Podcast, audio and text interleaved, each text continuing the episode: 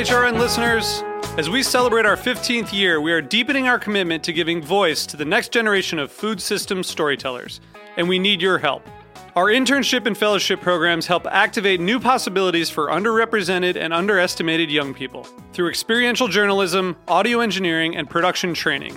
Through these unique programs, HRN helps food equity stewards build essential workforce readiness skills that expand their potential and foster economic mobility. Please consider supporting these critical programs. And with a minimum donation, you can be entered to win a dinner for two at an amazing restaurant in one of eight cities and tickets to a concert at a great venue in one of those cities. We have incredible partners across the country who have donated, as they also share our passion for helping to educate the next generation of food systems storytellers. Check out heritageradionetwork.org slash 15 to donate and enter to win today. That's heritageradionetwork.org slash 15 to donate and enter to win today. And make sure you donate before March 31st. Thank you.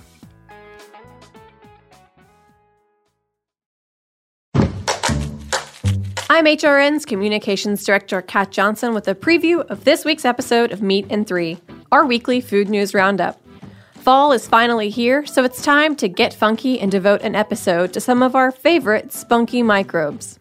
Fungi just provide this beautiful, whimsical lens on how the world works. They have so many roles. They're this strange and magical seeming group of organisms, but they've got it all figured out. Should you eat the cheese rind? Can you eat the rind? These are like the biggest questions. We'll answer all of your questions about mysterious mushrooms and crazy curds. Plus, we'll give you a sneak listen to the newest season of Modernist Breadcrumbs. So tune in to this week's Meat and Three on Heritage Radio Network, available wherever you listen to podcasts.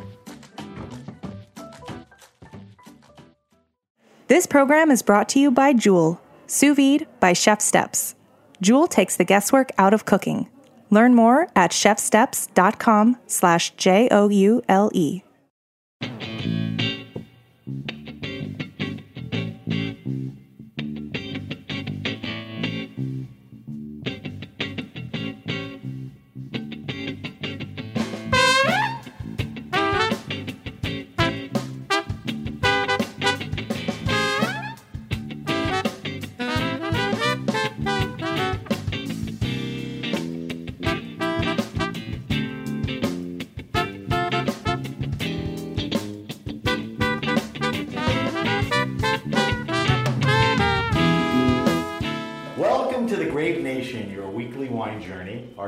Dustin Wilson and Thomas Pastizak.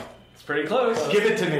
Pastujak. Pastujak. Pastujak. I screwed it up the last time, so I wanted to make sure when I started I screwed up again. Pastujak. Perfect. Okay.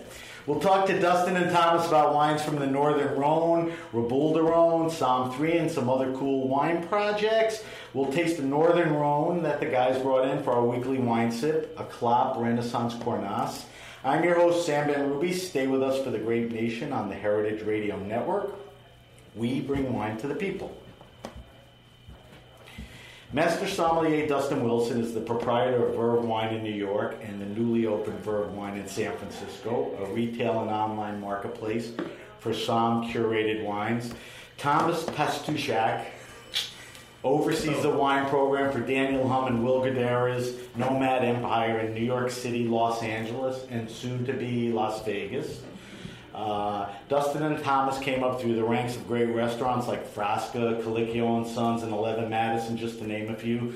Dustin appears in the soon-to-be released or released, we'll talk about that Somm 3 movie. And Thomas is making some great wine in a bottle and a can. They are the creators of Reboule du Rhone, a four-day celebration of the wines of the Northern Rhone, this November 15th through the 18th in New York City. 100% of proceeds benefit the No Kid Hungry campaign. Is that the right date? That is correct. Okay, good. Right, welcome back to the Grape Nation. Thanks for having us, Sam. Thomas and uh, Dustin, listen, we have a lot to talk about. There's a lot of stuff going Indeed. on, and I want to ca- uh, cover everything. You're in charge. Let's go. But let's start with uh, Northern Rhone wines. Let's talk about Reboule, and we'll get into a bunch of things. So, collectively, you guys have been around more wine than anyone. Collectively. Well, I don't know about anyone. All right. Yeah, we, we've had our fair share. So take that And you have to explain to our listeners this love and obsession with Northern Rhone wines that prompted you to, you know, put a festival. And I know you love other wines, but you, you really focused in on that. Definitely. Um, I think that there's a lot of great wine in the world that somebody like Dustin and I can get very excited about. Um, when we started working together at the time, Dustin had just jumped into uh, the position of wine director at 11 Madison Park, um, and I was just getting into opening the Nomad in New York, uh, and we realized we had a lot of common passions, and one of them was the wines of the Northern Rhone. Um, and we can get more into why we love them specifically. Well, we Um, will. yeah, we will. And uh, we did a, we ended up doing a good amount of travel together, going to different wine regions, and certainly visited the Northern Rhone together. Um, and we have had many great meals over many great bottles of Northern Rhone. And um, going back now, probably about three years, we were in the Northern Rhone on a trip and visiting a number of great domains. Um, but in particular, we were at Domaine Andre Perret um, and visiting his estate and tasting his Condrieu and his Saint Joseph wines and uh, we were just reveling over how great the wines were. And um, we were talking about how there's so many great festivals and opportunities to celebrate different regions of the world of wine um, northern rhone not being one of them. Um, and andre he actually said it's a bit of a shame that nobody has uh, had its taken, out, taken the opportunity to do that. So dustin and i looked at each other and we said you know this is great. We should do this. We should throw you know a big party to celebrate um, the area but let's also do it for, for good cause so when we were speaking with Andre, we said, well, okay, what would you call a big party that you might host in the Northern Rhone, you know, in the cellar or in the vineyard at the end of a successful vintage? You know, is, is there a tradition of that? Turns out there is, and um, it's called a Reboule. And so Reboule is basically the after harvest party that's thrown for the harvest hands, for the cellar hands, basically as a thanks for a great vintage. Um, and so we came up with the name Reboule du Rhone, uh, and that's how we kind of kicked that off. This was what year? I think you were- I, I always forget. but I think it's early, early, uh, s- early, Early uh, 16, yeah, Yeah, because we were tasting the 15s out of barrel. that's right. Yeah. Yeah. And how, we'll talk about it a little later, but how long did it take to really firm up the idea and move on it? Well, it was one of those things we, uh, you know, you have great ideas while you're sitting around the table drinking Right. a lot of wine, uh, and then you're, you know, you're in France, and then you get back home, and you get back into the swing of things. So it was actually a couple of months went by before we even discussed it again, and uh, it was one of those things that we were like, you know, that conversation that we had, we don't want it to turn into one of those great ideas that just fizzles out. Right. So Thomas and I were like, look, let's let's act on this and let's try to get the ball moving somehow. Um, so you know, if this was early '16, we we threw the first uh, Reboule last November. So about a year and a half total that it took to kind of get this thing all, all planned and mapped out. When uh, did you decide that you would do it for a cause, raise money for a charity? Was that always Right away, idea? right away. You know, Thomas and I both worked a lot of uh, various wine events um, that, that kind of fit into a similar mold, and uh, we've always really enjoyed working them, and they're a lot of fun. Um, but where we saw the biggest opportunity to kind of do something a little bit different is, um, you know, take this captured audience that we have and this. Uh, this audience that you know, frankly, gets to experience a lot of really great uh, wines of the world and great food, etc. Um, and let's let's make it for a great cause right out of the gates. Um, and for us, you know, we had both worked with No Kid Hungry for uh, a number of years. Thomas, I think, was uh, like 11 or 12 years or something like that. On the board? Um, he had done a number of events with them. Uh, he helped get me involved with them actually. So I had done. Uh, I worked in a sommelier capacity with them for a few years. Um, and you know they fit right into kind of what we do. They're very involved in the food and wine world. Uh, the charity itself benefits um, uh, children who uh, have don't have a lot of great access to meals throughout the course of the day, especially in the mornings and the afternoon, like uh, lunchtime and, and whatnot. Um, and it creates programs for those children and helps to feed them. So uh, for us, it was a really important cause and one we, we really believe in. And uh, so we went to them, and they were our first choice uh, when we came up with the idea. Sealed, sealed And uh, right we sat down. We're like, "Hey, we got this idea for this crazy Rhone event," and da da da da. And they were like, "It sounds awesome. Let's do it." thrilled. Um, we'll come back and talk about the event and you know all the pieces to it. Before we get to that, you know, let me take advantage of your uh, expertise and you know the amount of wines you've tasted. Give me some current intel on the region. Um, talk to me about recent vintages. Any exciting new winemakers? You know, I, I mean, things never change. Some things do. You know, let's talk about. I, I think there's been a couple of great vintages. And so tell me just what's going on there. Sure. I mean, since you mentioned, mentioned vintages, uh, we're pretty excited because for Reboule du Rhone 2018, uh, we're going to be really focusing on the 2016 vintage, um, Which, which is going talk to be, about that for a second. which is an excellent vintage in the area. Uh, 16 was a challenging vintage in many regions in Europe um, throughout the course of the year. Um, but what ended up happening in the Northern Rhone is you have wines of great finesse, freshness, elegance. Um, honestly, for, for my personal style, and I, I think Dustin would probably agree that it's a vintage that shows off, you know, cool climate Syrah at its finest. Um, it's really So bright. describe cool climate Syrah versus you know a vintage where it's not as cool. What, Sure. what are the characteristics? Well, uh, it's a big conversation, but you know, Syrah, we love Syrah from the Northern Rhone because um, it's a combination of weight and intensity, but elegance and lift as well. The wines are very aromatic. There's spice. There's a, plenty of fruit character, but then there's also a lot of earthy, savory, meaty, uh, you know, bloody, sanguine kind of character to Very common Yeah. descriptors of those wines. Exactly, and um, and so Syrah, especially in a, a great in a vintage like 2016, really sort of promotes those. Uh, those kind of characteristics, more of the mineral savory characteristics, which we love. Um, plenty of acidity and juiciness in the wine, so it uh, has length on the palate, but it's also super fresh and refreshing. Um, so the wines are extremely versatile. They also age really, really well. And they're they're in the market now, right? Mhm. Or coming, or they're there, right? Exactly, yeah. So they're accessible. correct. Just quickly, 15, 14, the preceding vintages. 15, uh, especially as far as critics are concerned, um, is it is a blockbuster vintage. It is a very powerful,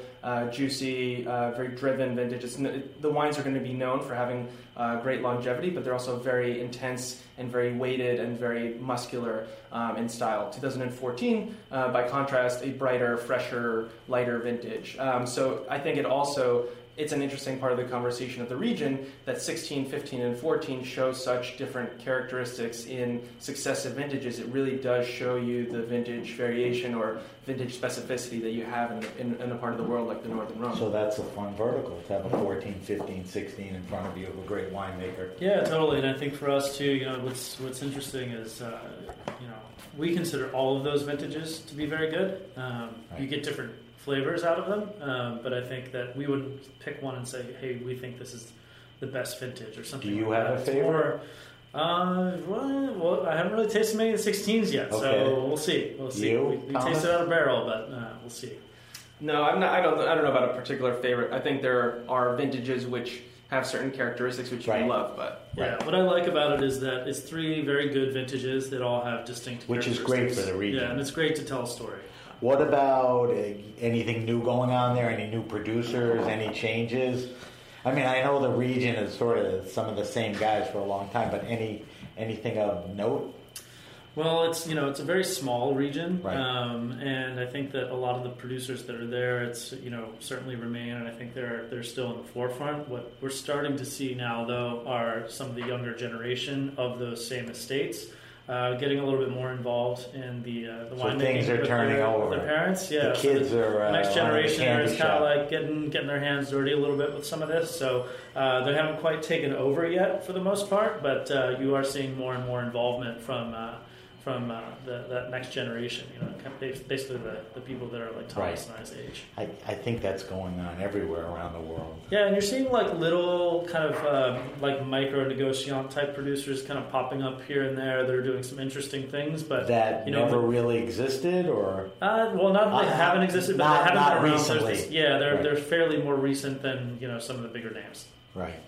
All right. So, for the people, the listeners that have not tasted through a lot of Northern Rhone wines, and the whole idea of this show is to drop some knowledge on everybody, be accessible, um, you know, give people some good ideas. Let's talk about the best way to dive into the region. I mean, if you want to go to Northern, taste Northern Rhone wines, it, it, I'll, I'll set it up. It helps to walk into a good wine store like a Verve or another place that cares about those wines. And they'll turn you on. But, you know, the, the, guy just jumping into it's not going to buy, you know, an expensive Hermitage. Give me the, the primer, how do you get into this. Yeah, so I think you know the Northern Rhone is made up of a few different appellations. There's uh, Côte-Rôtie in the north. Um, now, mind you, all of the red wines from the Northern Rhone are always focused on Syrah. Um, so keep that in mind. It's always Syrah based wines. Uh, depending on what exact appellation you are uh, drinking from, they may or may not be blending in some white grapes into that as well. So Côte Rôtie in the north, uh, Syrah, but they'll uh, oftentimes blend in a little bit of Viognier. Uh, Another white. uh, Or which a is white white, grape. Yep. Um, just south of that, you actually have the appellations of Condrieu and uh, Chateau Grillet, which is our white wine appellations that focus exclusively on Viognier. Uh, then, if you travel down south, uh, you'll end up in Saint Joseph. Uh, where Saint Joseph is a long appellation running north south on the left bank of the river. Uh, again, Syrah, but you'll also see some uh, Marsanne and Roussanne blended in with the Syrah. Or um, uh, you can also have Saint Joseph Blanc, which are those two same white grapes. Right. Uh, then you've got Hermitage, you've got Cornas. Cornas is always 100% Syrah. Um, and then you've got St. Péray in, in the very south. Uh, and then, of course, uh, Crozes Hermitage, which is a large appellation that runs around Hermitage. So, for me, I think what is interesting, you know, each of the appellations offers a little something different. Um, but if you're a, uh, a Let's person talk that's about focusing, price. Yeah, you're- so I think not- if you're diving into Northern Rhone for the first time, I think where you find the most bang for the buck uh, is in a place like either Saint Joseph or probably Crozes Hermitage. Those are two appellations that tend to produce very uh, good quality wines, but still at a really approachable price point. Okay. Um, can you, Thomas or Dustin, can you name a producer or two Sure. at those levels? Sure. Yeah. I mean, um, jumping in and just to speak about Saint You know, on the lo- lower Yep. value, price end, certainly. quality. Um, you know, a, a, a favorite would be uh, Domaine Jean-Louis Chave, and certainly it's a it's a very legendary, very historic uh, estate. You know, there's been uh, winemaking in that family for hundreds of years. Um, while Chave, C H A V E. correct, Chave. yes, Chave. Um, while the domain is known for making one of the most legendary wines of, of the, uh, area, Hermitage? Rouge and Hermitage Blanc, um, the family also focuses on a more affordable uh, negociant line, uh, JL Chave selections. There you find some Crozes Hermitage, some Saint Joseph that are made, um, a combination of fruit that is sourced from vineyards that the family owns, but also from fruit that are uh, that is sourced from uh, other vineyards in the area. And those wines offer really, really good value. They tend to be, you know, very well priced. You can find stuff under forty dollars, um, you know, on a store shelf, perhaps under thirty dollars as well. Um, another producer that um, one, one whom will be joining us this year from Saint Joseph, uh, Domaine Monier Perréol. These are Spell for us. Sure. Monier is M O N I E R uh, hyphen P E R R E O L. Right. Uh, so it's actually a, a sort of a coming together of, of two winemaking families um, using mutual resources to make really uh, fresh, bright, uh, accessibly priced Saint Joseph wines. Um, so I think that's another place where you'll find like really delicious, spicy reds um, that are very well priced. Uh, again, under, you're, you're talking about you know under the forty dollar mark, usually retail. Are they, you know, like in uh, Burgundy, there's Village wines or Chablis. I mean, what what do you equate in uh, the Northern Rhone to those type of wines? Yeah, so I think uh, you know there are no classifications in the Right. Northern Rhone, but I mean I think it would be generally accepted to say that probably Hermitage and uh, Côte Rôtie would be kind of the Grand Crus of the Northern Rhone, um, and then Cornas might be a little more of like a premier cru, and then you've got like Saint Joseph and Crozes Hermitage might be more of the kind of quote unquote And village what- type wines. What But- goes on the lowest end of that? now, you know, of course, there's always exceptions, right? There's uh, certain producers in Saint Joseph that probably outperform some Hermitage producers or Rôtie producers. Right. You know, you can kind of argue all day long about that. But Right. generally speaking, that's kind of how I would think of it. Right. Um, it's interesting that there's no real classification. I mean, the, the appellations are Mm, broken down. correct, yes. But um, all right. So while I have you here, tell me about some other wines outside of the Northern Rhone in the store, in the restaurants. You know that are exciting you. Are you, you getting crazy about any particular regions seasonally? I mean, what are you tasting? And give me more than you know one. Give me give me a few each. Well, I mean, I certainly have to plug the Finger Lakes, New York. Uh, about But I'm okay with that Great. because other than your involvement, there's a lot happening. Yeah, And no. explain why now. Hundred percent is. I think uh, again we're talking about the Finger Lakes. It's it's upstate or mid-state New York, uh, about four or five hour drive northwest of New York City. Beautiful landscape that is uh, a glacially carved area. Last ice age carved out these like really dramatic north-south facing lakes. It's beautiful to go to. It has a very um, it has a long history, certainly for vacationing and uh, a beautiful place to hike and to be in nature. Um, but it is one of the youngest wine regions, I would say, in the in the world in terms of how many. Uh, how few decades it's actually had in terms of wine production or, or more focused serious wine production but the, the quality and the, the level of what's happening right now is really is really fantastic. And every single year it seems like there's a new small producer coming up or kind of what we were saying before you know there is a former assistant winemaker who starts his own little thing or the son of a winemaking family that splits off and starts his own production. Um, and it's it, it's an interesting combination of the region is young the is, is, is, is young. Um, the number of people who are investing in it um, right now uh, it's very high. And with social media and with enthusiasm for people in the wine world to find new areas that offer great value but also high quality wine, it's a super super exciting region. So you're used to seeing Riesling from the Finger Lakes in Right, both in a dry. the predominant yeah, are Riesling, is but certainly what else is coming out of it? I mean, for other white wines, you know, there's some uh, Burgundy-inspired Chardonnays being made right now. Um, you know, there are certainly Alsace-inspired uh, Pinot Gris. Um, a fantastic amount of great rosé coming from the area. Um, I know certainly. uh, Nathan and Pascaline are making a pet nat. yep, they're making some pet We'll Pet Nat. talk about your wines, Mm-hmm. y- you know, a little towards the end of the show. All right, so Finger Lakes, I'm with you on that. We're going to go back and forth, two each. Give me something exciting to you. Yeah, for me, I think uh, in the not in the last few months, I guess I've been really excited about what's happening in Spain, uh, particularly So in northern Spain kind of hit your uh, Yeah, yeah. Um, and I did radar only recently. Well, you know, I've, I mean, I've you've been- known about I've known about Spain for a long time, obviously, um, and, and drank a lot of great like Ribera del Duero, Rioja wines, sherry, things like that. But I think for me, what's been most exciting in the last probably I don't know year-ish uh, has been some of the stuff that's coming from different places outside of those really kind of old school classic spots. Let me hear. Um, so especially over in in uh, Galicia, so Galicia. uh, places like the Canary, well, Canary Islands separately, but over in Galicia, there's great producers now in, in Rías Baixas that are doing some really interesting things. Uh, Ribeiro, particularly, uh, Ribera Sacra is a really interesting spot. Um, uh, Bierzo as well. So a lot of Mencia that's that's Right. being grown over Mencia there. is the That's, grape, that's right? really fun. Exactly. And great, Uh, great uh, also a lot of other point. like a lot value, of other right? yeah totally and a lot of other great like uh, local indigenous varieties brancellao and ferrol and like weird things that you know most people probably haven't heard of It's really fun. Were you in Spain recently or no? I was yeah. I went back in uh, in July um, I was out there for about a week and a half and kind of toured through that whole area and some really exciting stuff. Really delicious wines that are very terroir driven um, really great winemaking and uh, I mean the, the terroir itself is really incredible to see.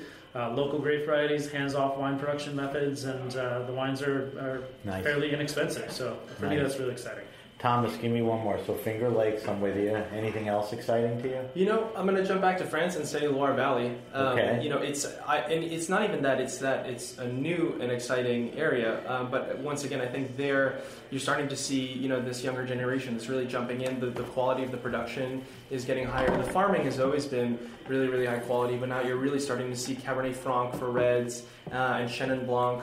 Uh, particularly for whites um, that are becoming really, really exciting now.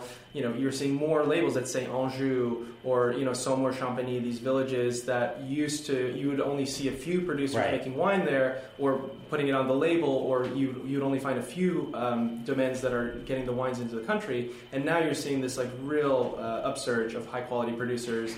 Um, and again, the wines are super fairly priced, um, and especially for people nowadays are really looking for fresh food wines. You know, higher acid, more mineral focused wines.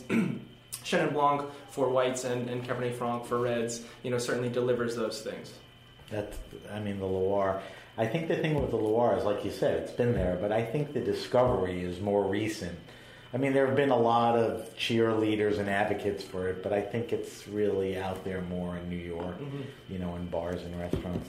All right, Dustin, give me so Spain, Finger Lakes, Loire.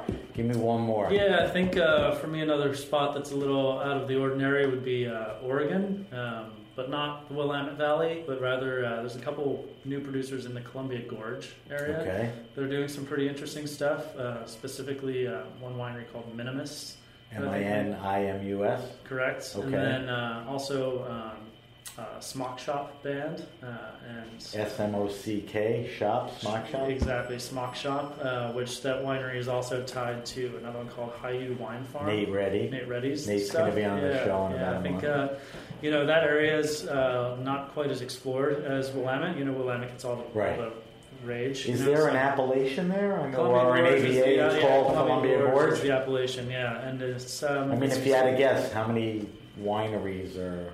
I don't know how many wineries are there, Is it but when I start to dozens? when I Is it- start to see like multiple producers from the same area doing some really kind of more out of uh, you know breaking pushing the envelope type of stuff, um, and So we're wines are not- really delicious, then then I start to pay attention. And those guys are doing Oregon cool stuff. Pinot or Oregon, you think of Pinot. We're not talking We're not necessarily talking Pinot specifically with these Pinot guys, here. no, right? No, there's what kind of grapes? varieties. There is some Pinot Noir. There's Gewürztraminer. There's like um, Austrian grapes like Zweigelt and Blaufränkisch and like that kind of stuff too. So there's a lot of different types of things growing there, not just your typical Pinot. That that's a good area to grow some of those grapes, right? Yeah, I mean, yeah, Pinot Gris has been growing interesting. up there, Yeah. and some other whites and all that. So that's Columbia Gorge in, Columbia in, Gorge. in Oregon. All right, we'll have to keep an eye on that. All right, let's talk about. Uh, so those are some great recommendations. I'll post a bunch of stuff on our social media. Let's talk about Reboule du Rhone because there's a lot of uh, moving parts.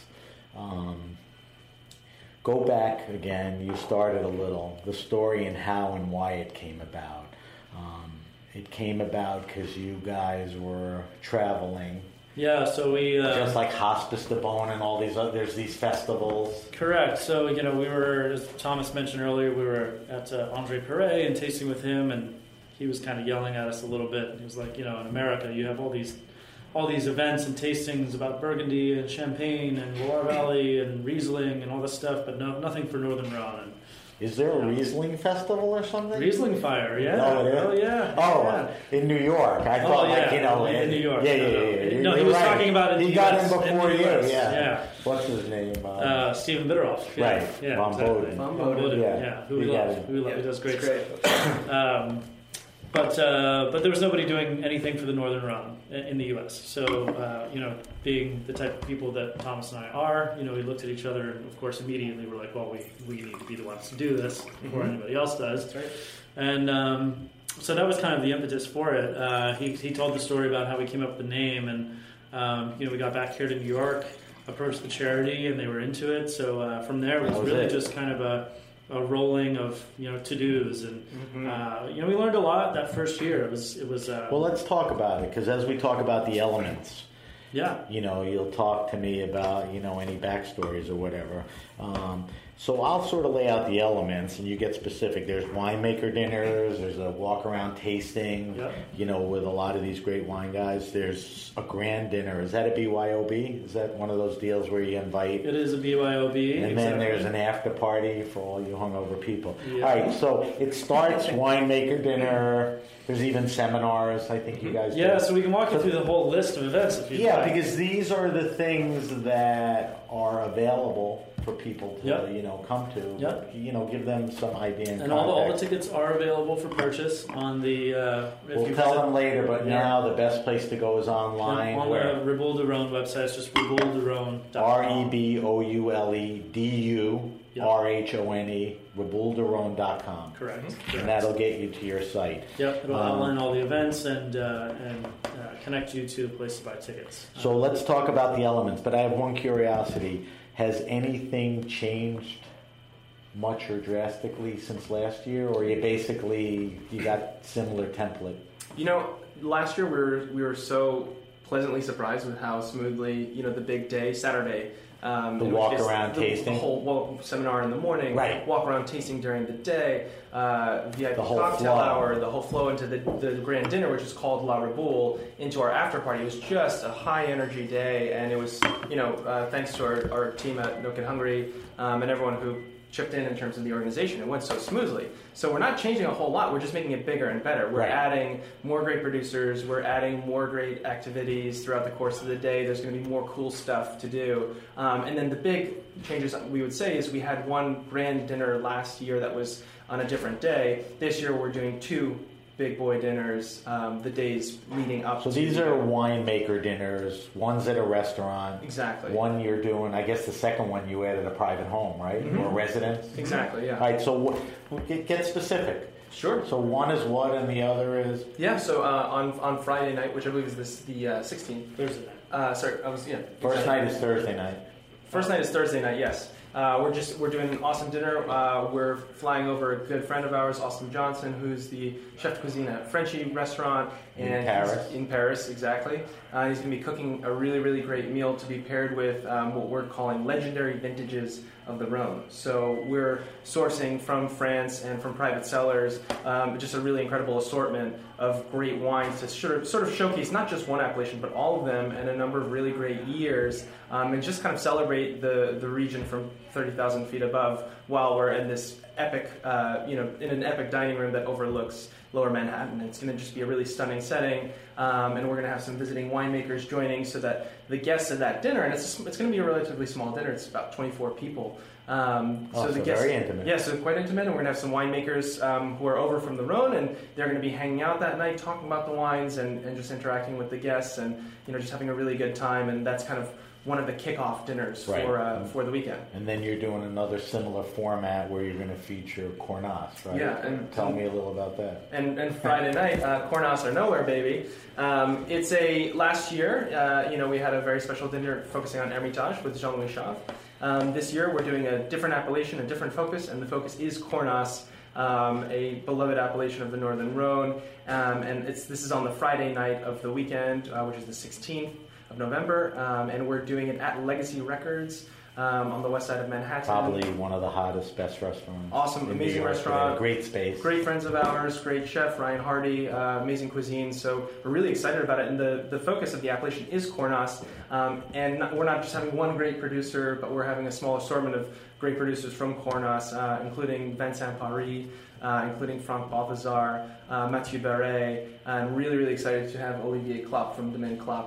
Uh, joining us, and uh, it's going to be just an amazing night where we taste through each of these domains and some really great wines that they're bringing over from their personal libraries over in And Cornas. that's generally a smaller group too, bigger than the other night, but not Bigger, bigger than the Thursday night. We're Right. looking to about 50 people Still, for, for that night. you Yeah, know, so pretty- still fairly intimate, but uh, but, but larger. Yes. Then the next day, Thomas, as you alluded to, hits the ground running Mm-hmm. and goes all night. Um, are the seminars open to the public, or that's more of a No, so the seminars, you know, we keep uh, for mostly uh, Trade. the trade and the, Okay. the industry folks that are working with us. Um, so we while really you have want these to, guys in? Yeah, we have all these great producers here. Not everybody, you know, as, as much as like social media might try to say otherwise, our lives are not just filled with travels to, to wine regions. And Right. a lot of these uh, sommeliers have never met these producers before. So we really wanted to make sure that the sommeliers that are assisting with the service uh, throughout the course of the day get an opportunity to interact with the winemakers and, and be a part of something. So we're putting on, again, a, a, seminar focused on Cornas uh, for all the working sommeliers of the event. However, we do have a few seats available for the uh, for the package holders. So we're Right. offering various packages that someone can purchase for. Let's say you want to attend everything over the course of the get weekend. into that if that's important to Then you. that's accessible to uh, to the package holders. Otherwise, uh, it's not a ticket. It'll make event. sense when you go on the website and Correct, see the correct, package. correct. So that's the morning that's the seminars, morning. and then it blows up into the Yeah, then we walk go- around grand tasting. We go right into the uh, the Northern Rhone tasting, which is all of the winemakers at various stations throughout pouring their wines. Uh, How from- many? Mostly Give from me the some 16 highlights. vintage. Uh, we're looking at about 13 producers. Um, we mentioned a few of them from Cornas, but then we also have like uh, uh, the Domaine Monier that we mentioned from Saint Joseph visiting. Uh, we've got uh, Antoine Graillot from uh, Domaine Graillot coming. Uh, who else do we have? Christine Vernet. Christine Vernet, exactly. Uh, gosh, I'm drawing blanks here. Uh, Going on? Go ahead. No, no What's going on this year. Going on He's- was he there came, last he year. came last Okay. year, yeah. So he's he's promised he'll come uh, Okay. every, every other year. Um, We mentioned Mathieu Barret from Cornas. Yeah. Uh, let's see, who are we? I'm trying to think. Wow, why am I trying, trying to blank? That's all right. I, listen, I was there last year. They're listed on the on the I website. was there so- last year, and it's cover- pretty we vast. have to cover this. And here's the nice thing, and you mentioned it earlier. I mean, there's you know a big walk around with a lot of tables, and on each table are you know multiple you know tastings and all of that, and they are being poured by the most knowledgeable, best Somm force in the country, not just New York. Correct, correct. So we have uh, top-notch sommeliers from all over, Right. uh, All over the world. Yeah, Yeah. all over the world. We got guys coming in from France, from Yep. Sweden, um, So that- different parts of the U.S. So it's pretty exciting. And uh, you know, it's also supplemented with um, with various food stations. So we've got Right. a lot of restaurant partners from around New York that'll be uh, serving their their cuisine. Uh, so it's a really really fun tasting. We're expecting anywhere between like six and eight hundred people to show up. Um, But it doesn't it's feel- really fun. It doesn't feel. It's very well spread out. Yeah, we also have they were- games going on and things like that too. So there's lots to see and do, lots of wine to taste, lots of great food to eat, um, and it's from one to four in the afternoon. So it's a nice then if you didn't time. drink enough there, you could continue the day and do what now? Exactly. So then that rolls right over into the uh, La Reboule dinner. Uh, which is the kind of the big celebration, right? So that's when all of the producers again sit down and join all of the attendees for uh, So you could sit at a table multi-course with a dinner. producer. Correct. Right. Uh, we'll have various chefs cooking uh, for that meal as well, each preparing a different course. Uh, each of the winemakers are sending over uh, back vintage wines from their domain to add to the celebration. Nice. So not only will bottles. yeah a lot of big bottles, a lot of older vintages. So not only will the guests be bringing some wine for them to share with. Uh, with uh, the people surrounding them, but also the winemakers also providing a, a good amount of wine for the guests as well. So it's Do it's, uh, people eventually get up and just start sharing wine? Yes, they do. Yes, they do. By So- the end of the dinner, everybody's moving Okay. around and sharing and tasting, and it's really fun. That that how many people? Is that like That's- a couple that- hundred? Or? Oh, that, that dinner, it's big, but we're closer to like 120 guests. Okay, which that, is that includes manageable. Exactly, and you know, just to re, just to reinforce some of the things we said before, amazing sommelier team, um, all all of whom are donating their time. And a lot of them, not like Exactly. five or six, it's like a, it's dozens. A team, of, it's a team of about 40 to 50 Yeah, sommeliers. yeah. Uh, not to mention, of course, the entire uh, you know production team and, and people who are serving. Um, so it's a really great turnout of, of people. It's, it feels amazing to see people getting up, sharing their bottles, like you said. Um, we will have a silent auction component. There's also going to be a live auction component, um, and this is where I just want to kind of circle back to you know. Did you do that last year? we did, yeah. You did, okay. We did last year, um, and you know, just to sort of, uh, just to sort of say, we raised over three hundred thirty thousand dollars for No Kid Hungry last year. Again, one hundred percent of the proceeds go to the charity. That's enough to feed three point three million children um, who are who are fighting with hunger. That's And the this- money shot right there, man. And, and the sad know? statistic: one in six children in the U.S. Um, has to face uh, issues with hunger and is not able to necessarily gain access to proper nutrition for breakfast and for lunch primarily. And so it's an important cause, and that's the sort of you know thing that is really important to Dustin and I. And we're very lucky in this world of food and wine to have great resources and the availability and the connections to a lot of people on the restaurant side as well as on the winemaking side. So to be able to do this all for such a great cause, to use our resources to do good, feels really amazing. Kudos to you guys for that. A lot of hard work cre- creates a lot of you know resources for a lot of good people. Um, and a lot of people do a lot of events, and I'm not sure they write down 100% proceeds. So that's a big deal too. Um, let's close that out. That's the uh, Saturday night dinner, auction, silent, and uh, regular one. Did you say?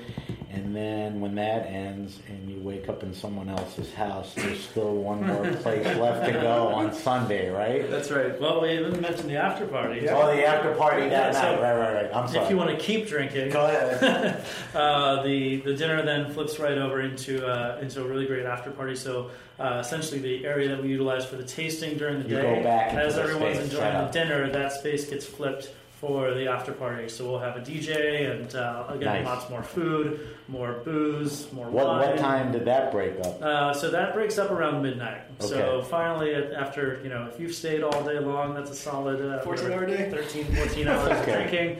Uh, you should have your fill by that point. And, uh, And then and that's really fun. And then Sunday, do a uh, we do uh, a, a great little, much more casual, calm gathering uh, on the rooftop of the Nomad Hotel. Uh, and this is a chance again for uh, all the working sommeliers and chefs and everybody that worked at the event to interact with the winemakers that are there, uh, say our kind of goodbyes and. and Is that available have to package people? That is also available to package Okay. holders only. Um, that is also not a ticketed event. So, Right. Yeah. Keep that in mind, and you'll, that'll become obvious on the website. All right, so let's go over the vitals. So the date of Reboule du Rhone 2018 is Thursday through that party on Sunday. That is what's November the 15th through the 18th. Right. Fifteenth is Thursday night dinner. Sixteenth is the Friday night dinner. The two uh, private Yeah. dinners. Saturday is the Saturday is a long day Mhm. of events. Yeah. You can go to the tasting and the dinner. You can go to just the dinner if you Mhm. want. Yep. Right. Um, you'll see that, and then there's the after party, and then Sunday you have your thing. Um, the locations, Location, so the, the, the main things like Yeah, you know so- the tastings and the dinner. Yeah, the, the dinners. Uh, one of them was uh, the Thursday night dinner is at a private uh, residence in Tribeca, in a nice loft in Tribeca. Um, Fridays at Legacy Records, as you mentioned. Uh, Saturday, the big day, everything takes place at uh, 180 Maiden Lane, uh, which is down in FiDi. Uh, Is that the same location as last year? It is the same as last year. So it's yes. a big, open, airy, glassy, Exactly. beautiful space. Yeah, so you great, went back, great yes. space. Great space. It's yeah, we a- really loved it. So there's no reason to change it up. Um, so that's all day Saturday, including the tasting, the dinner, the uh, the seminar, the after party, all of it, uh, and then uh, the rooftop at the Nomad for Sunday. Okay. Yep. All right, one more time. If people want more information, purchase tickets. rebouledurhone.com. rebouledurhone.com. We R also E B O U L recommend. D U R H O N dot com. We also recommend uh, following the Raboul Instagram, um, just at Raboul Okay. I was going to ask you that later, but I'll ask you again too. Um, all right, so that's Reboule du Rhone. That's a very exciting event. If you love ro- wines from the Northern Rhone, it's kind of like an orgy. If you're interested or curious, these are the guys, and this is the place to really, you know, embed yourself and, you know, taste some things and all of that. All right, Thomas and Dustin, we're going to take a quick break. When we come back, I want to talk to you about some other things going on in your life. I want to subject you to our wine list, and we're going to uh, talk about this uh, Clape Renaissance Cornas. You're listening to the Grape Nation on Heritage Radio Network. We'll be right back.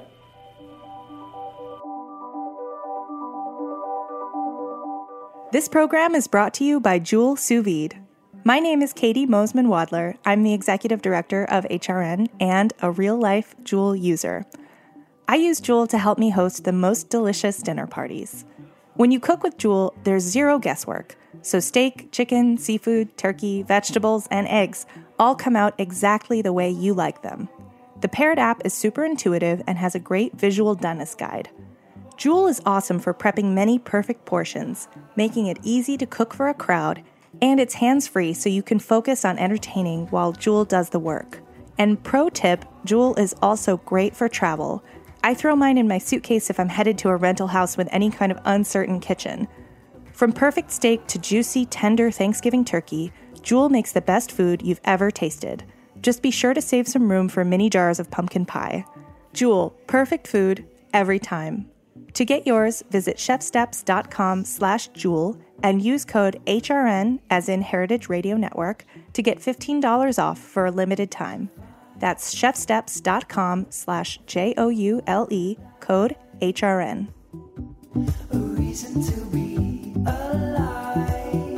All right, we're back with my guests, Thomas and Dustin.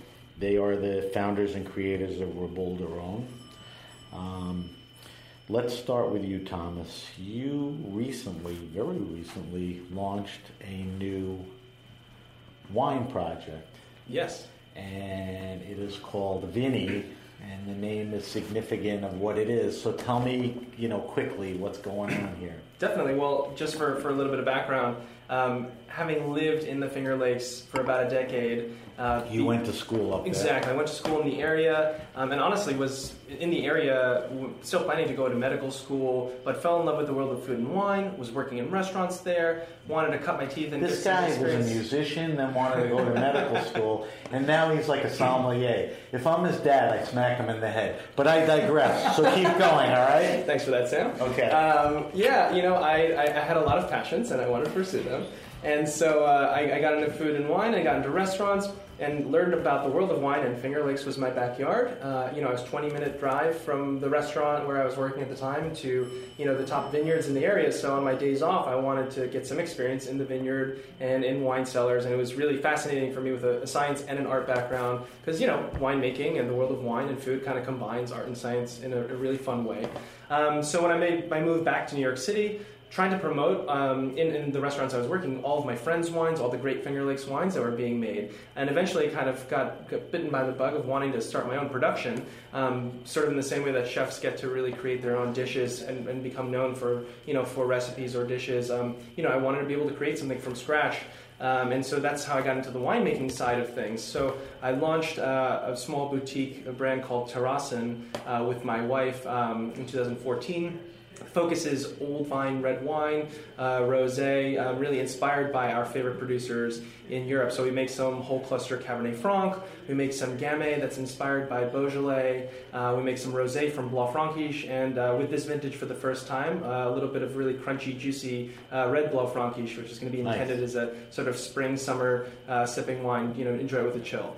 Um, then uh, Great label. It's like a line drawing. Exactly. Ball. I can't describe Exactly. it. It's very. Uh, it's a woodcut striking. of uh, yeah. a number of vines that are kind of entangled. so that's Um, ter- Terracin? Oh yeah, Terrassen. Yeah, Terracin. exactly. Okay. And uh, so that's a small boutique focus on old vine reds. Um, also launched, uh, created a small Riesling project called Empire Estate. That's me and a couple of friends who are in the wine industry and the restaurant industry, and the focus there is just Riesling, specifically dry Riesling. Um, stylistically, it's inspired by my favorite dry Austrian and German Rieslings. Um, but again, 100% Finger Lakes, but it's Finger Lakes terroir coming through with a nod to European winemaking style. And so there's a couple of angles there. Empire Estate, you can't think of anywhere else but New York when you hear the name. We all we do is dry Riesling, and we really just make one wine because you realize Is it that restaurant only or no, both? it's it's, It it's is. everywhere. It's Okay. restaurant, it's retail. It's We've got it at the uh, at the Verve. We'll shop. get to that. and, Calm down, will you? No, what I want to say is uh, it's it's great because every time I blind taste sommeliers on that wine, they always call it Austria. So I think that's Cool. pretty cool. There we go. Yeah. Well, I'm, I'm, I'm happy to hear that, certainly. Um, Yeah, yeah, that's. I've been seeing a lot of social media on Empire. which is great. Not just you posting three times a day, but you know, restaurants and stuff. I mean, all, all good. I'm being When other- when other people, I, I see, you know, brand, I I see for it. influencers and good people, sommeliers, and all of that. All right, so that is Empire State, and and really. You know, it is a terrific wine, and if you're in a restaurant or a store, you should give it a shot. And then, And then the new cool new hotness, project. the super new hotness is Vinny. Um, and Vinny is a canned sparkling white wine um, from the Finger Lakes. And there's, you know, the, the, the focus on Vinny really is um, the name is, is a fun play on words. It's uh, a combination of the word vin, V I N, which is French for wine, plus NY, New York, uh, equals Vinny. V I N, N Y is Vinny. Um, and so the, it is wine from New York, and um, it's sparkling white wine in a can. Um, you know, the story is not about the grapes, but it's a combination of dry Riesling and Gruner uh, that's deliciously bubbly, and it comes in these wonderful four packs, uh, so four 250 milliliter cans. So you get a liter box, you know, right around 20 bucks on a store shelf. And you know, I'd been thinking about this for a couple years, but hadn't seen maybe enough traction in the canned wine world to really want to jump into it, you know, in 2015 or in 2016. But then you really started to see more and more wine producers putting high quality wine in a can. Um, and I, with this last vintage, with 2017, I said, you know what, it's time to pull the trigger and, and make this happen. And honestly, like as sommeliers, our primary focus is get more people to drink wine often, as much as possible, wherever they go. And you know, the canned format is now actually considered a legitimate and you know quality focused format. And so, for those people who want to drink really good wine at the beach, at a pool, at a concert, when they're hiking, basically wherever bottles can't go, that's Right. what Vinny is supposed to do. Right. Um, so again, focus there is just get more people to to drink wine, and specifically in this case, you know, more New York, more Finger Lakes wine. And you said it's predominantly um, Riesling. Mhm, yeah, the dry Riesling Gruner Veltliner Okay. blend. It's limey, it's lemon lime, juicy, fresh, bright, crisp. No additives to it. No, no Just additives. Just, wine. it's just a wine. It's literally a just sparkling wine. Exactly. Okay. And I know you released it this year, Mhm.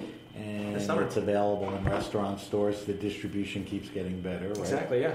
So look for Vinny. It's V I N N Y. It's a yellow and silver can. Yep. Yellow and white. Yeah, yellow, white, silver. Yeah. Mhm.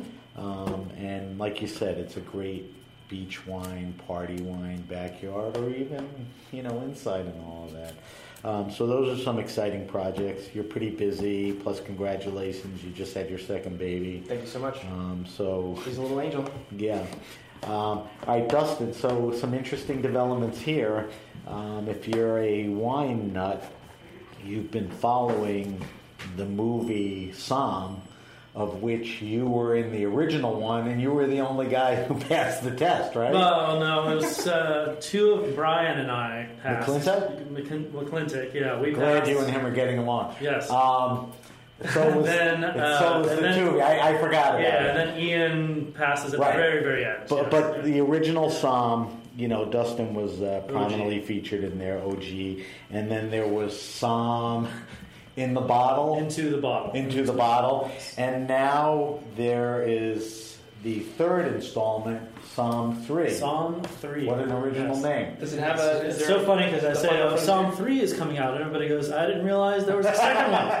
Right, so, so tell me a little about tell me a little about you know the movie, what's going on in it, and you know where we can see it or eventually see it. Yeah, it. you know, you know, on a selfish front, you know, I'm, I'm featured fairly prominently in the film, and uh, Some new so people is- from so the is past Herb, so is my wine shop, so I'm pretty excited about it on that end.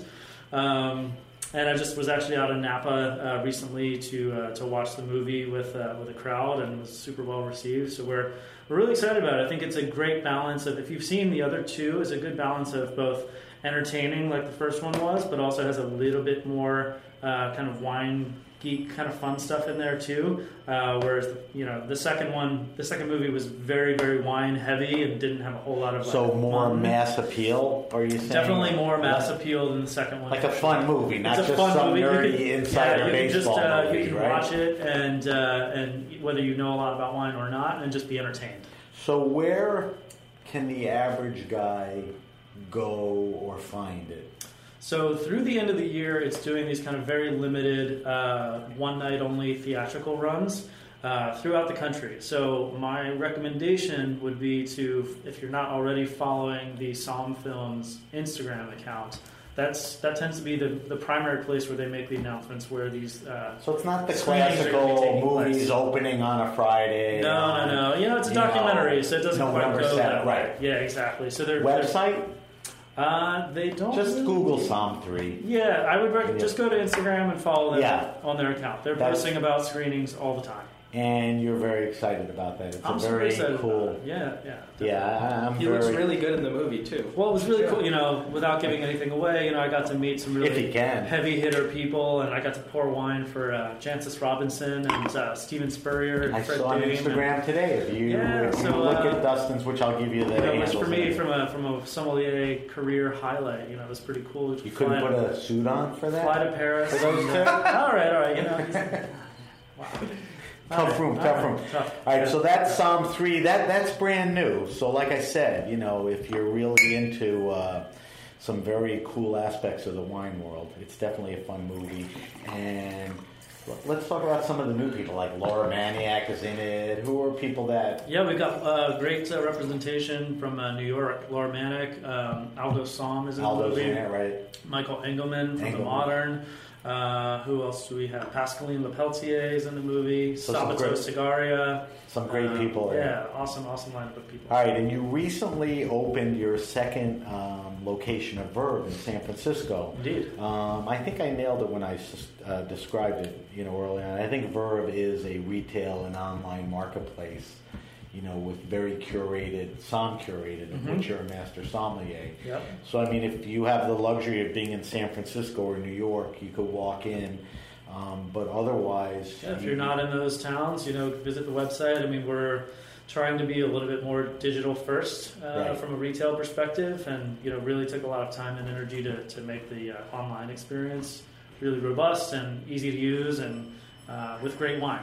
So, if you like kind of those more curated types of wines, uh, you can visit the site and find a lot of really great stuff. And one of the things that How many states, by the way? I think it's like almost uh, the whole yeah, I think we, we can we can Yeah. uh, we can serve uh, basically wine and liquor about, I think it's 42 out of the lower 48 states. So- 42 Yeah. states. Good point, Thomas. So double check that Empire you State. could Yeah, yeah, be, yeah. you know, served by that. shipping, I will say, you know, shipping wine is a huge pain in the butt. And you know, d- compliments to you guys. Two of the things that you are superior at is service and hospitality. I mean, I think that's why you're where you're at. You were at 11 Madison. You're at Nomad. Um, you know, you continue to thrive in the business. I think when you walk into a Verve, you're not just walking into a wine store and being helped. I think it's a hospitality experience. Yeah, absolutely. I think the connection, which is you know a nice thing. Um, Thank you for that. Yeah. Appreciate that. and I, I wouldn't expect less because, like I Balances out said, the soup that's your background. All right, so that's what these guys are doing. They're pretty busy. Um, we're going to wrap up pretty soon, but I want to do two things. I want to do our wine list where I ask you guys a bunch of questions about your preferences. If you remember, we did it last time. We did a special Rhone edition, Reboule du Rhone. We're going to do. Uh, edition number two. And then for our weekly wine sip, we're going to just quickly talk about this wine and uh, evaluate it and rate it and everything. All right, so this is the Special Boule de Rhone edition volume two wine list. So we may have covered this earlier, but what are you drinking now? What's on your table now? What's in your sights? Is it seasonal? You know, I know you said Spanish. I know you, but any other stuff? Yeah, um, I think I'll, I'll kind of I like to think about what's in my fridge at home and Right, that's that's what I want to what I'm drinking know. Which will be different four months from now. But what about Well, now? it ties into one of your questions earlier. Um, value from the Northern Rhone. Cote du Rhone from producers that Okay. are known for making high quality wines, like a Cote du Rhone from a Domaine Clape. Uh, you know, would be a good, a good example, or a Franck Balthazar, uh, for instance. You know, juicy, young, fresh wines like that. Uh, finding delicious Beaujolais. Um, you know, from any number of appellations in the area, whether it's a classic like uh, Lapierre, for instance, um, always has a place. Um, you know, I certainly I drink Nebbiolo all the time. It's one of my favorite varietals, and so But not just Barolo. no, exactly. Give exactly. me some. Nebbiolo d'Alba from top producers like a, or a producer like Produttori del Barbaresco. It's Right. a commune of, of commune of There's growers. the, the plain regular Podatore. Exactly. The, nor- nor- the Normale Barbaresco uh, or even the Nebbiolo, Langhe Nebbiolo, which is a great value. It's delicious. Uh, you know, certainly I mentioned Riesling from the Finger Lakes. That's going to be there. Another good value. You have to have standbys like a Chablis, you know, as, even if it's an entry level village wine, uh, you know. from Right, I top didn't ask you what you drink for the next year. I I'm said, just- what I'm you telling you what's on my Those shelf. are all good choices. Now, what what are you drinking now? So, if we're being honest about what's in our refrigerator right now, Had 'em on the uh, whole mine is mayonnaise. actually mostly stacked with Vinny. Vinny? Yeah, I've got a lot of Is Vinny in the he fridge right now. We got a lot of Vinny in the fridge. At the moment. So what else? That gets cracked open from time to time. There we go. Uh, also been uh, likewise always got some Northern Rhone stuff hanging around. Okay. Uh, and and for me, still Beaujolais. I love drinking Beaujolais, like especially with a little chill on it. It's just easy. You know, most of my wine consumption, frankly, happens when I get home at night and from work, and I just want something kind of easy. You're still gonna drink and and- taste stuff. Oh yeah, yeah, yeah. I mean, this show's not about me, but all I'm drinking right now is Beaujolais. Yeah, just like like uh, you know, inexpensive, just like Barolo, chuggable, enjoyable stuff. Like yeah, I mean, anything fancy. diving deep into Yeah. that. All right, so I asked you this last time, but let's do it again. Um, favorite Rhone wine and food pairing. It's a very specific, you know, deep brooding, spicy, meaty wine. I could ask you what does it pair well with, but what do you? What's your favorite pairing? It? You know, I'm gonna go ahead and do the, the high low thing here and say just like an insanely delicious burger. I'm a big fan of Juicy like burger? a juicy burger, a bacon cheddar burger. I was just gonna say, it could handle the cheese Yeah, and the cheddar. exactly. I mean, you the know, maybe a little smoke on the bacon, give it a little smokiness. You know, it complements the smokiness of you know Northern Rhone Syrah. I think is delicious, and you're not spending a, a ton of money on. You can certainly say like a great dry aged ribeye, and Right. for sure, yeah. But uh, burger more accessible. burger's grade. accessible. Say no more. What about you? So I can't really argue with that or, or make anything better than that. So I'll say on the white Rhone side of things, because I think that everybody forgets that they do make white wine there. We talked about it Uh, actually a on great the last like show. uh, kind of white Hermitage or white uh, Saint Joseph wine that's With? with Marsanne base with like a nice roast chicken Mm. and maybe like especially like a more fall preparation, maybe some morel mushrooms and like butter and like some richer flavors of that is pretty pretty tasty. That's a good Yeah. call. All right, so without incriminating, leaving out, you know, not being afraid to answer the question, favorite wine restaurant or bar in New York that one is a good wine restaurant and bar, you know, good attention to wine, the list, people, the knowledge, but throw Ronin. Like you know they're going to have some bottles and all that. Can you think of any? yeah, I'm I'm- sure we can I'm- come up with a few. we can definitely come up with a few. I hear the um, Nomad. has Give me a couple. stuff. You know, I can't. I'm not gonna plug Nomad because I'm not. Well, I'll a plug. Nomad. Will you vouch for me that the Nomad has enough range of uh, Northern Rhone selections to satisfy even the most discerning customer? Yes, hundred percent. Okay, Everything. so from, Nomad. Uh, accessible Okay, continue, please. But I wanted to throw in because you know it's kind of emeritus to Reboule du Rhone, Pasquale Jones. Um, you know, I love pizza. I would eat. I have a, a second stomach for pizza. I would eat it every day. Um, and they they have amazing pizza, Pasquale Jones, and they have a really well curated. Uh, you know, it's a smaller list. Uh, but it's really well curated, and that's where you're going to find Northern Rhone Always- Syrah to go with you know great pizza Always a for good support reco. shoulder. Yeah, All right, split. Dustin, you Can't disagree one? with that. I love Pasquale. Um, I have two recommendations. Go. One on the on the kind of more casual end of things. Uh, There's gotta no- give a shout out to uh, Caleb Ganzer and Company. Compagnie des Vins Surnaturels. It's a down in show Soho. favorite. Uh, really love those guys. Love what But they're doing. Rhone really wines, you fun. can go in and yeah, they have drink great one. Rhone wine Okay. on the list, um, and it's also just a great. What's the fun other place one? To drink wine. Uh, the other place I think is it's a little more high end is uh, Michael Engelmann at the Modern. I Incredible. I think that has just one ate of the there. absolute best wine lists in the city right now. Best now. everything. Uh, those guys are absolutely killing it. What Yeah. he's done with that program is really amazing. So company is a very cool, hip place to you know have a glass, even some food. Engelmann at the Modern, Mm-hmm. you know, will give you that experience. Thomas at the Nomad, same thing. All right, those are all good ones. Favorite all-time Rhone wine, under fifty bucks. Under fifty bucks. Ooh. Any any time, vintage, whatever. But it just wasn't an arm and a leg. Can I? Again, I hate. Oh, sorry. go for it. Can I? Before you Uh, forget, I'm not going to remember. The, I I don't know the producer's name. Is that okay? it's okay. I'll do It's some research. experience. It's an experience. Went to Bern's a couple years. this is Bern's like in Tampa, maybe Florida, two, three one of the years great ago. wine restaurants in the Great wine world. restaurant. Went down there. Uh, I can't remember why I was down there, but I was by myself. Decided to walk across the street over to Bern's and sit down in the bar room area. Ordered a great steak and a bottle of 1979 Cornas uh, from some like negociant that I don't think exists any longer, and it was 39 bucks on the list. See, that's that's the place, the experience, and the uniqueness. That's the answer I'm looking for. What do you got? You know what? I'm gonna do. Let's let's find something accessible that you can find now in a city like New York. Um, I'm gonna go ahead and say the Van de Syrah from Domaine Jamet.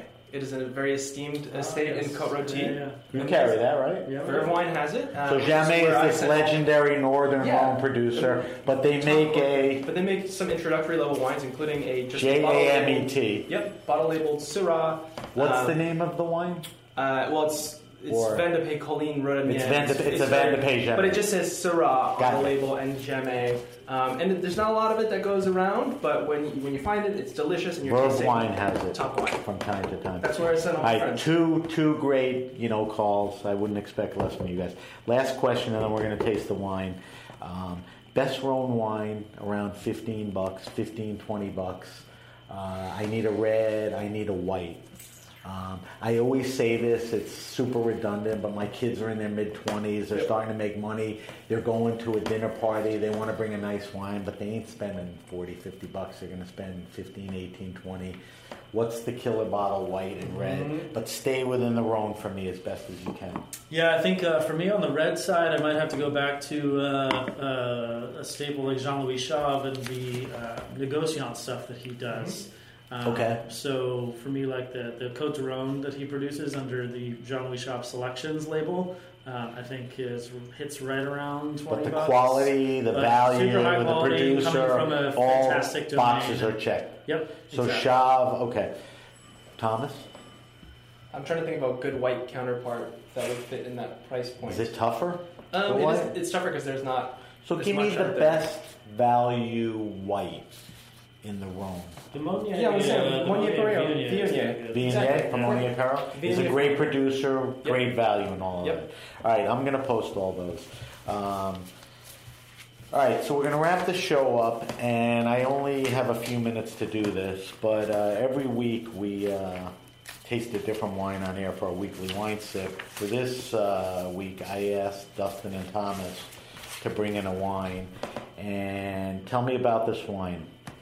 So, uh, in honor of the Rhone, and not only in honor of Rhone, but uh, in honor of this producer in particular, uh, we brought a bottle of uh, Domaine Clape Cornas, uh, the Renaissance bottling from 2011.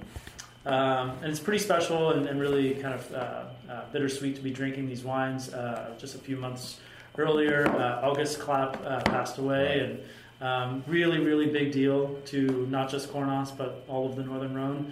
Um, so we've been trying to drink as much Clape lately as possible, um, and we're really honored this year to be uh, kind of making Cornas a pretty big focus of, uh, of the the Rhone. So uh, I think it's just goes without saying this is a great one to pop So up. great backstory. Let's talk about the wine. So it's Clape. You know a little about Clape. Yep. It's a Cornas. Did you say earlier Cornas has Always to be 100% 100% Syrah? Syrah, correct. So there's 100% Syrah wine. Um, Renaissance is this particular bottling. Correct. Yep. Give me approximate retail on this. Approximate retail is right around hundred bucks. Okay, actually. so it's Yep. a baller wine. Yeah. Um, It not also crazy. has a few years of age on it. Right, too. it's a 2011. 2011. Quickly, 11 a good vintage. Very good vintage. Okay. Again, we kind of we're talking about you know some of those more kind of quote unquote classic vintages. Uh, the 2011s have great elegance and great finesse, and um, while it's not a really big, powerful vintage, I think this is uh, kind of the uh, the quintessential style of Syrah that But especially the sommeliers like a because enjoy. of what you just said, would the 11 be a little less price wise than some of the other? It would versus Fancy like schmancy. 2010, for example, it's which was much good value. vintage, and yeah, so you this get is into Clape, you get into Cornas, you get into Renaissance. Yeah, Clape, right, you can't really talk about the appellation of Cornas without talking about Right. Clape. All right, let's evaluate it. So I, I want to talk about two things: this wine and what's classic in um, uh, Rhone wines and this particular Cornas. So the color, deep purple. Mm-hmm. What do you see in there? Yeah, deep purple is good. Almost a little bit of little uh, garnet. garnet, yeah, Garnet. color to it It's too. got about seven years of age to it. Okay, give me nose descriptors. So you know, Thomas mentioned a really good number of, uh, of descriptors earlier, but you know, for me, it's very classic, meaty, smoky. Um, what I love about this too, it's got great like uh, black olive, kind of salty, um, more charcuterie kind of. Uh, fr- Nowhere else do you get it. those descriptors bunched up like meaty, Yeah, no, it's smoky. It's a very tapenade, bacon. Yeah, totally. right? Yes, bacon, And- tapenade, exactly. Yeah, I mean those are just terrific descriptors. it's so extremely savory. Yeah. savory, those are all savory things. So, so that's the nose. All right, let's uh, throw it over the tongue, and let's talk about mouthfeel first. Is it a medium, medium plus, full? What do you get? Well, I was. You, we can talk about that in terms of like the you know quantitative components, but I just want to say you know this is this really on the palate shows what's great about Northern Rhone Syrah. It's dark and dense, and it has a, an intense concentration of flavor, but it's also still very refreshing and very lifting. Right. There's a lot of acidity. That like sensation if you've been into a lemon. You salivate right afterwards. You have plenty of that acidity in this wine, which refreshes you after It- you get a the sip. full mouth and attack, but it's not heavy Yep. or cloying or whatever. Mm-hmm. So that's that's the mouthfeel. I mean, I get exactly what you said. How, how do you describe that? I mean, you did describe it, but if you had to, is there a word to describe that? Not really. It's just not like weighty, you know. It It's doesn't not weighty. down. Yeah, it's, It's uh, not weighty, but it's not It's, simple. it's got packs a lot of flavor. It's got a lot of richness to it, but it's not heavy. All right, let's talk palate. Do the nose descriptors translate to the palate? I think so. For me, it really translates, especially the, the saltiness of it. You know, it really translates well. So again, you kind of go back to pairing this with like a nice cheeseburger with bacon and, and whatnot. Bloody And- steak. yeah, or like a great ribeye or something. It's got that like extra salty kind of meaty component to it that I think pairs really nicely with those. Yeah, things. I mean it's it's classic with that. Um, it's classic for a reason. do we like this wine? Do we love this wine, I love this wine. Thomas? I'm a you know medium plus to high love on this wine. okay. All right. So that's the 2011 uh, Clape C L A P E uh, Renaissance is the bottling. Cornas um, is the region, and the grape is Syrah. All right, guys, we're going to wrap the show up. If you have a question, suggestion, wine happening, or event, hit me up at sam at thegrapenation.com. That's sam at thegrapenation.com. Follow us on Facebook at The Grape Nation. Follow us on Instagram at SBenrubi, but follow the hashtag The Grape Nation. On Twitter, we're at Benrubi. Also, subscribe to the Grape Nation podcast on iTunes, Stitcher, and Spotify. We'll post Dustin and Thomas's wine list and information on our uh, weekly wine sip um, across all our social media sites. Um, before we go, let's talk one more time. If you want to find more information on Reboule du Rhone, rebouledurhone.com. dot com, uh, Vinny Wine. Mm-hmm. Vinny. VinnyWines.com. Okay, Verve. If you'd like to shop online. Vervewine.com. Okay. V E R V V. Right. And if you're in New York City downtown, you walk in to the store in the newly recent open store in San Francisco. Where In in, San Francisco, it's in Pac Heights, Pac uh, Heights. Fillmore Street, Fillmore, Okay. Washington. Yeah. please walk in there.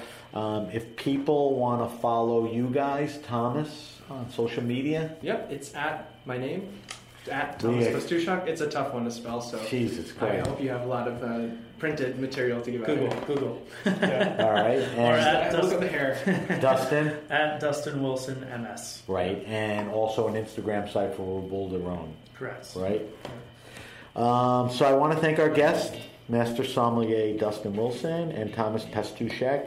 Did I get that right? You crushed it. Yeah, you got it. That's right. Jesus Christ, I suck at that. We should uh, drink more wine together. Uh, we will. Uh, thank you to our engineer, Jeep, this week, and thank you to everyone at Heritage Radio Network. I'm Sam Benrubi, and you've been listening to The Grape Nation.